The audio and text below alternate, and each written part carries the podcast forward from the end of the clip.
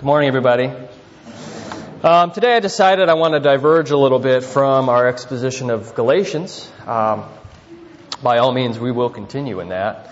Uh, but I want us to think today, um, given the opportunity and the Sunday that it is, uh, to talk about two very foundational things that we do as a church. Okay? So, just to get you thinking, let me ask you a question here to start. Um, why is it that we meet from Sunday to Sunday and every Sunday after that? Are you uh, here for the coffee? You know, that Folgers really gets you going. You want to get here and have that? We got the best Folgers in town, you know. Or is it, uh, well, maybe it's the social aspect of church, right? Is that why you come? For the social benefits? Well, it is good to be with Christians, right? But you can get together with Christians on a boat this afternoon, right? Or you can get together with them up at Sophie's, let's say. Or for that matter, you can bump into another Christian up at Walmart. And yet we know that that's different, right? From the way in, that we come together as an assembly, a formal body, a church, every Sunday. And by the way, it wouldn't have to be in this building we could assemble at the park, which we're going to do later in the summer, right? So no matter, no matter where it's at, when we assemble together, we are, we are the church. But what I'm asking this is because I want you to begin to think about what makes a church a church. Why is this assembly a church, but when you bump into another Christian at Walmart, another new church doesn't suddenly emerge? Okay, what defines a church? Well, I think you know this, but at the heart, and this isn't by all means a comprehensive definition of what makes a church a church, but if we can just look at the base, the bottom of it, okay? At the foundation of a church is the gospel, right? In fact, you could say the letter of Galatians was written because the foundation, the gospel heartbeat, was being threatened, right? They were undergoing heart surgery, and but what was being replaced was not a new living heart, but a cold, dead, muscle called the law. That's the kind of heart surgery you don't want to have. The church was losing its footing, so Paul had to really write to them urgently and forcefully because really what was happening was they were saying, listen, we're getting rid of the what God has done for me and we're now starting to teach what I'm going to do for him. A kind of righteousness that actually Jesus died to save us from. So, at the heart of the church, of course, is the gospel. It's vital, it's essential, it's at the core, and it's irreplaceable. You could say a church without the gospel is not a church at all. So it really then should come as no shock that the structure and the organization, the practices of the church as it's laid out as we see in the New Testament, are tied to the gospel. Okay? This is why we have elders and leaders who proclaim and preach from week to week the truth of the gospel. And what I want us to reflect on today is how the church does two practices, okay? Which we refer to as the ordinances. And the reason we do that is because we see in Scripture that they were ordained by Jesus Himself. Okay? And they're given to us to anchor us to the gospel. And therefore, we cannot afford to let them go or to get them wrong. And church history will tell you at what cost it, it came when people have gotten it wrong. Christians killed Christians because they confused about these things. Yeah. And if we do get them right, if we understand what they're for, why God has given them to us, then we'll be well on our way to seeing what makes a church a church. By now, I think you've realized that what we're talking about are baptism and the Lord's Supper. Okay, let's pray together as we going to think about these two things. Heavenly Father, we ask, even as we prayed and starting this morning, to hear you speak. You have given us, you have commanded us to do these two things. And they give meaning and depth to our relationship with you personally and corporately as a body. So as I'm talking about these, I'm thinking about us coming together as one church to do this together. So, Father, we ask then for understanding and that what we do, you would keep from becoming some kind of mechanical, robotic, empty ritual. Thank you for your word. And we ask for clarity and understanding as we open it together today. In Jesus' name, amen. So, baptism uh, and the Lord's Supper. Uh, these are our, I'm going to be in many passages today, but Matthew 28 19 and then Matthew 26, uh, verses 26 to 29 we'll kind of focus a little bit on. The way I want you to think of these two things, these two practices, is as the Christian essentials. Not the essentials of doctrine, but the, the core, the essential of our practice. They are, you could think, the epicenter of the Christian faith. They're the, the core things about what a church does. And the first one that we see is in Matthew 28 19. You can open your Bibles there, and I'm going to put it up for us on the screen.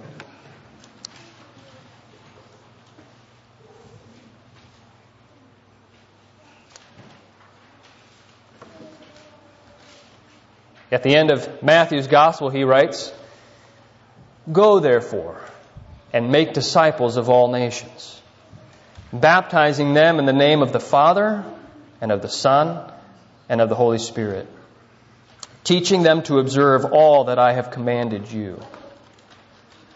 Now, when you get down to studying that verse, what you're going to see is that the main command, the main one in there, is to do this to make disciples.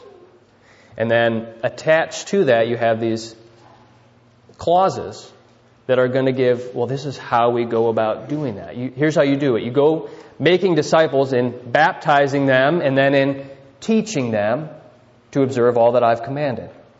Okay, so here's the progression then you see for an individual.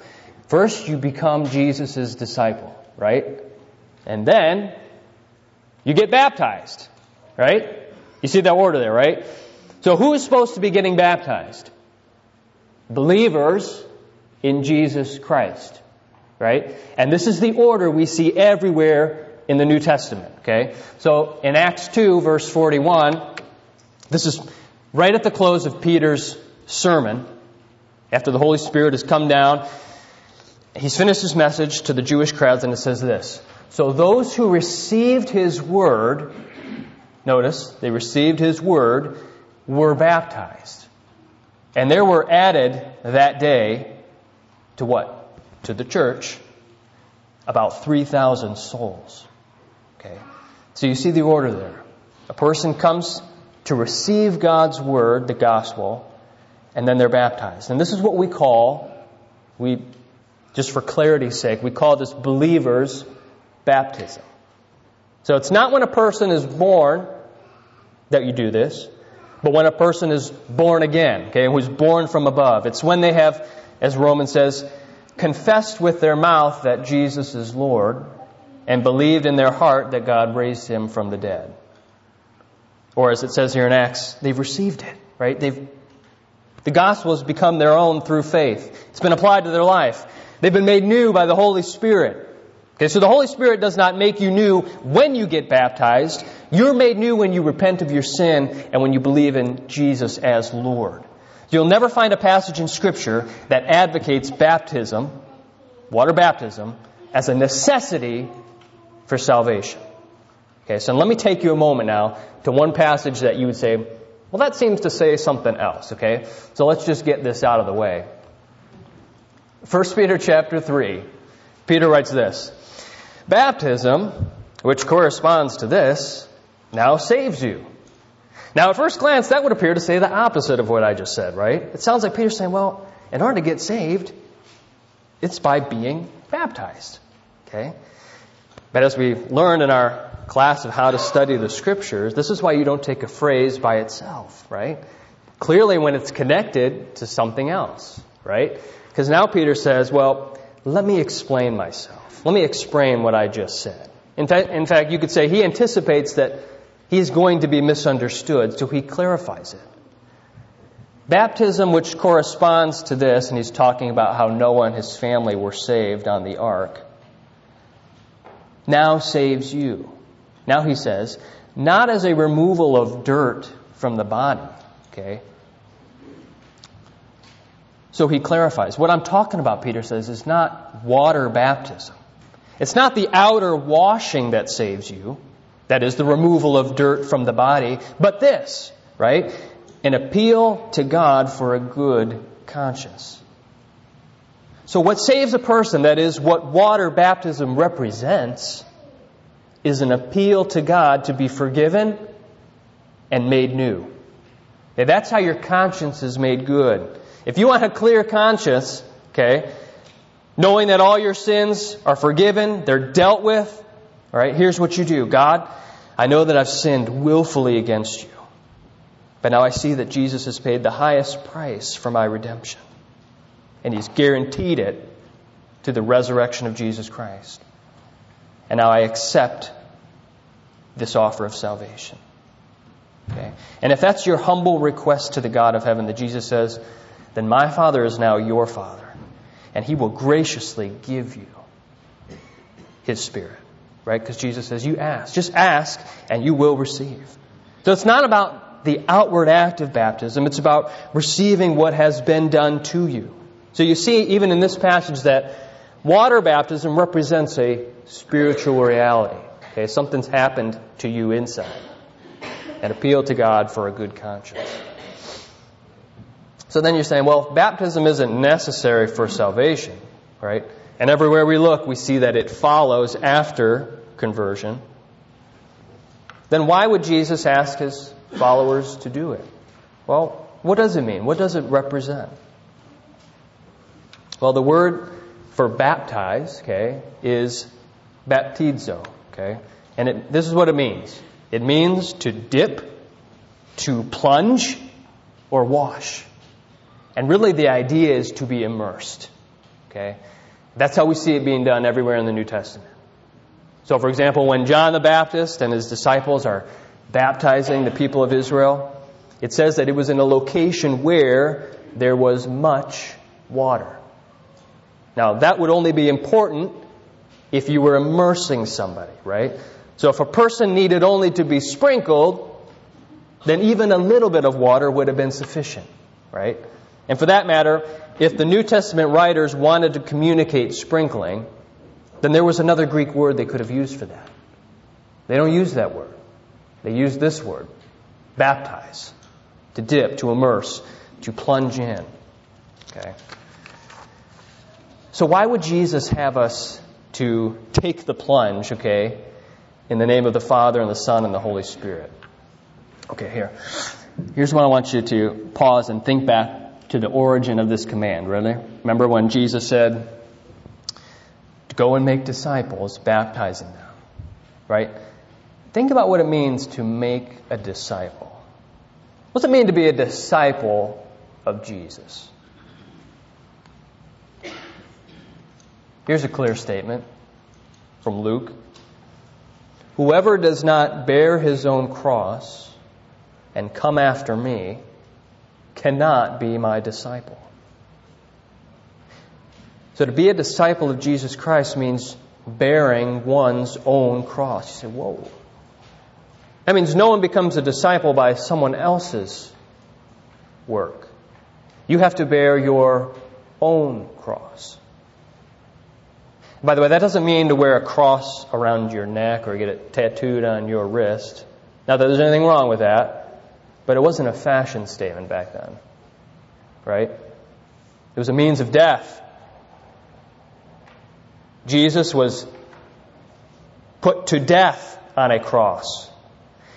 And so what he's saying is that anyone who's going to come to him must be willing to die to himself or to herself. Must be willing to put to death the old nature. Because it's destructive. So in, when we are saying we want to make disciples, we're asking, we're pleading with other people to see the horrid effects of the old self, and you need to die to your old ways. Oh, it may be easy, it may be comfortable. But Jesus said you need to look ahead and see what the end of all that is. It's destruction. It's being cut off from God forever in hell. But he said, if you lose your life, if you come bearing your own cross, then actually, here's what will happen you'll save it. Jesus didn't just die on the cross so we could die. We needed to die to ourselves. But this, we also have this, that he was raised to life so we could have new life. Here's another passage I want you to see. This is when Jesus' men came to him and said, Hey, would you um, do us a favor? We want to sit at your right hand, your left hand when you come into glory. Okay? And here's how Jesus responded to them. He said, You do not know what you're asking. Are you able to drink the cup that I drink? And he puts it this way Or to be baptized with the baptism with which I am baptized? Well, what's Jesus saying? Really, the force of this is almost as if Jesus is saying, Are you able to be drowned with the drowning with which I am drowned? He's using baptism as a picture of his death, right? Because he's going to be put under in the grave, completely immersed through death. That's what baptism is a picture of. It's of death. And not just death, of course, but also life, right? And that's why Jesus commanded his followers to do this thing. They've undergone a spiritual death to self, and baptism powerfully displays that. So I love what Paul says here in Romans 6. He says, Do you not know, he's writing to these Roman Christians, that all of us who have been baptized into Christ Jesus, okay, he's telling them, remember the time when you were baptized? Well, when that happened, you were baptized into his death. You were united to him. We were therefore, right, we were buried with him by baptism into death in order that just as Christ was raised from the dead by the glory of the Father, we too might walk in newness of life. For if we have been united with him in a death like his, we shall certainly be united with him in a resurrection like his.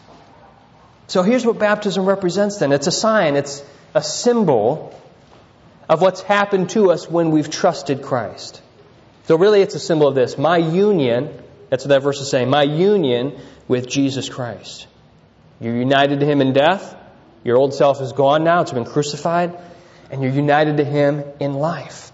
You're going to walk in newness of life. So, what a vivid picture then. You think of when people are baptized, it's the gospel on display. Whenever the church practices baptism, it is visibly portraying the work of Jesus Christ, who died for us, was immersed, put under, and raised again to life. So it's not me doing some right for God. It's a proclamation of all that God has done for me in uniting me to His Son. I love that. But not only is it a symbol of my union to Jesus Christ, it's also a symbol of my union to the church, to you guys. Right? Here's what Paul said For in one spirit we were all baptized into one body. So baptism also brings us into union with a body of believers. And yes, that happens spiritually the moment you're saved. But Jesus doesn't just call us into some kind of undefinable relationships with every believer on planet Earth. Okay? Where we're somehow connected with all believers, but spiritually, but not in real life. No. In other words, Jesus doesn't call us to live a solo Christian life. He commands us to make the invisible connection visible. Okay, and how we do that? Through water baptism and then entrance into the membership of an actual church. So you read the New Testament, here's what you're going to find. Nowhere are there any unbaptized believers. As soon as water is available, believers were getting baptized. And they were then counted in an actual church, not just the universal body of Christ. They became part of a local church. So think of it this way baptism is one's entrance into the new covenant community. So, what I'm saying is there's no delay with individuals who have clearly trusted Christ. In fact, the only instance when I would say you, maybe we ought to delay a baptism maybe when it's advisable is when we're talking with children, right? Because sometimes we may not be sure that they really understand the meaning of trusting Christ, or we don't really see yet the genuine spiritual life that comes with trusting Christ. Okay? And in which cases, but that's going to vary, right, from child to child. So that takes discernment from parents and from church leaders. But in every other case, okay, when we come to the New Testament, believers get baptized. So it's not something to put off. And I wanted to talk about it today, early on, so that you know in August we hold a baptismal service. By the way, we don't just do it once a year, but we designate that day. But if you were to come to faith in Jesus Christ any other time of the year, we would say, well, yeah, let's do, baptism. let's do this baptism. Let's get together. I wish we could do baptisms every week, right? I mean, people are coming to the Lord. And I'll tell you something. When you do this, okay, so think about it then if you haven't. And when you do it, you're going to have three wonderful blessings in your life.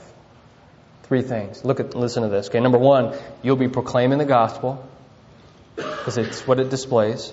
Number two, you'll be obedient to Jesus Christ because He commanded it, right?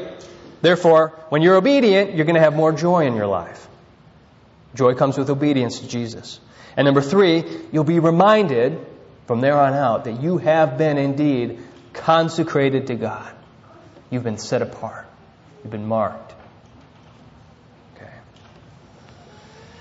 So, in my opinion, if you have already taken the greatest plunge, okay, which is faith in Jesus Christ, then what in the world is keeping you from taking the plunge under the water, okay? Don't worry. We're not going to hold you under, okay? We'll, let you, we'll bring you back out, okay? So come and talk to myself, Pastor Nathan, or one of our deacons. Talk to us about it, okay?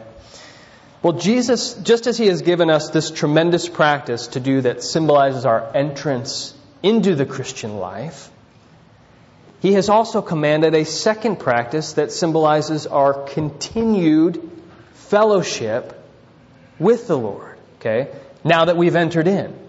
And it's called the Lord's Supper. And it's what we're going to do as an assembled body of believers today. And about this command, Jesus said, I want you to do it in remembrance of me.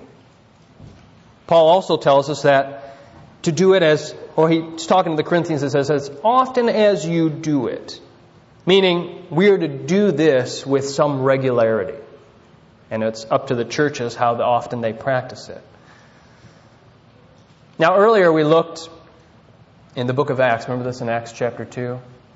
It said, So those who received his word were baptized, okay? And there were added that day about 3,000 souls. Now, here's how the passage continues, okay? And these baptized believers, they devoted themselves, listen, to the apostles' teaching, right? And that makes sense because Jesus said, Make sure you teach them all that I have commanded you. And they devoted themselves to fellowship, and then look at this, to the breaking of bread and the prayers. The breaking of bread. Every scholar you read will tell you that this breaking of bread was not just a meal, but a meal that would have included, or maybe concluded, with the Lord's Supper. Okay? And, but the point is this. You read the order here in this passage, right? Like baptism, the Lord's Supper is not a check-off item that a person does to get made right with God. It's for the person who has first repented and believed in the gospel.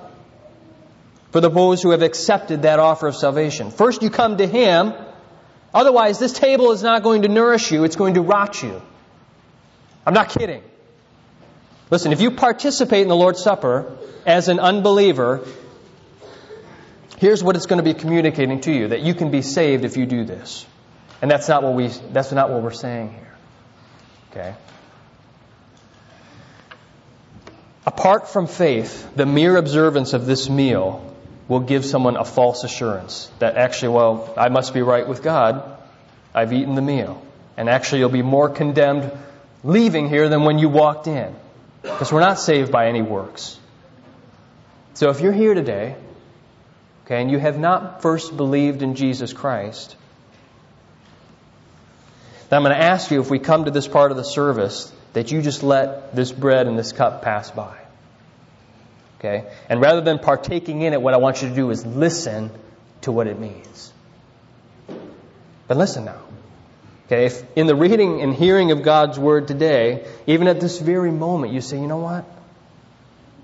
I don't know why I have not, but I believe in Jesus Christ. I believe that He's my salvation. And you pray to God in that way. Then listen, this meal is for you. And there's nothing holding us back from giving it to you. Okay.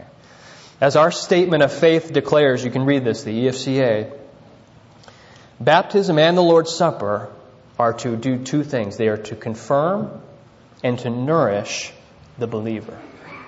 That's what they're for. Okay? And if we were to look to the origin of this command, you would find it in the book of Matthew, you'd find it in Mark, and you'd find it in Luke. Okay? And we could look at any of those, but today I just want to look at Matthew, okay? So the book of Matthew, chapter 26, verses 26 to 29.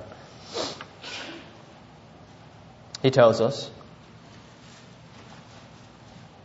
Now, as they were eating, Jesus took bread, and after blessing it, broke it and gave it to the disciples and said, Take, eat.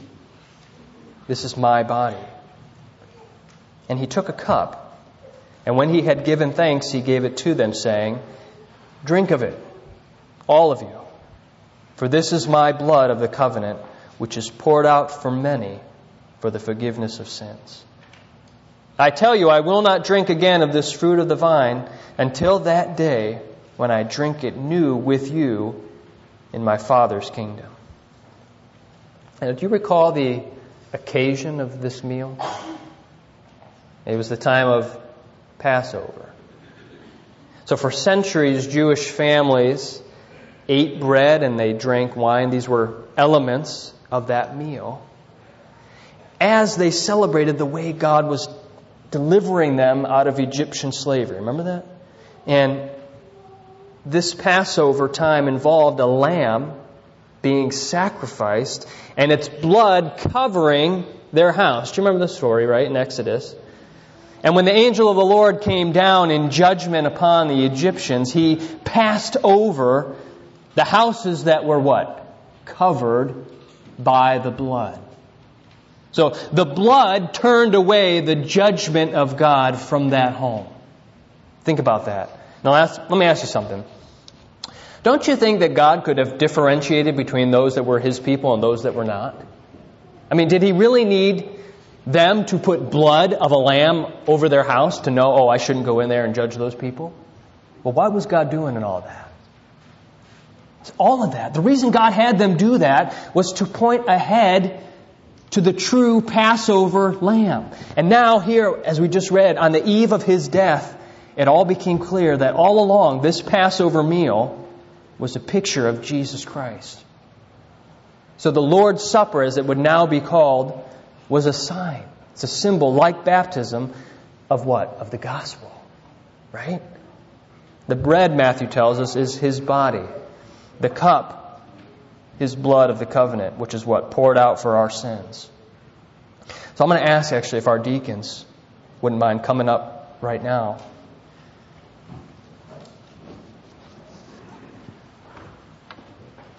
In celebrating the Lord's Supper, what we're doing is proclaiming the gospel. Right? And that includes the death and the resurrection of Jesus, right? Right? His body and his blood being broken and shed for us was his atonement. But you know, the resurrection was there as well. Because Jesus said, I'm not going to drink it again until I come into my Father's kingdom. Well, how can he do that unless he comes back from the dead? He didn't stay dead. So every time we take this meal, we are proclaiming that Jesus is alive and that he's coming back soon. Can I give you a helpful analogy as we conclude today? You might think of these things as you would a marriage. Okay, and which baptism is, is your I do, right? When you say I do, that's what baptism is. Really, it's God saying, You belong to me. God's speaking over you. You are mine. And then every time we come to this table, it's God saying, I still love you. And I'm not going to stop. Now, I don't know about you. I mean, it's good in, our marriage to renew our covenant vows, maybe at least on our anniversary, you know. But I hope that's not the only time you do it. We need to do it like on a weekly basis. And that's why we do this often. To hear again Jesus say, I love you. I gave my body for you. I gave my blood for you. Would you pray for this week? Vacation Bible School? Not just as another activity to get busy with, but as a meaningful ministry of God's Holy Spirit as churches come together to give the Word of God to them. I got the privilege to teach night number one, so kind of kicking things off. I'm excited for that. Uh, but pray for the week and you think of it. And then, um, and also, uh, today is going to be our kind of our membership small group. Let's talk about what it means to belong to a church. So if you're thinking, hey, you know what? I see the importance of this, or I want to know more about it. In the library, in about 10, 15 minutes, we're going to get together for the next 40, 40 minutes, maybe an hour, and just talk about, begin to talk about what that means. Okay? So plan to be back there if you're, if you're going to be part of that. All right? All right. Have a great week. God's grace and peace to you. Hopefully, we'll see you really soon.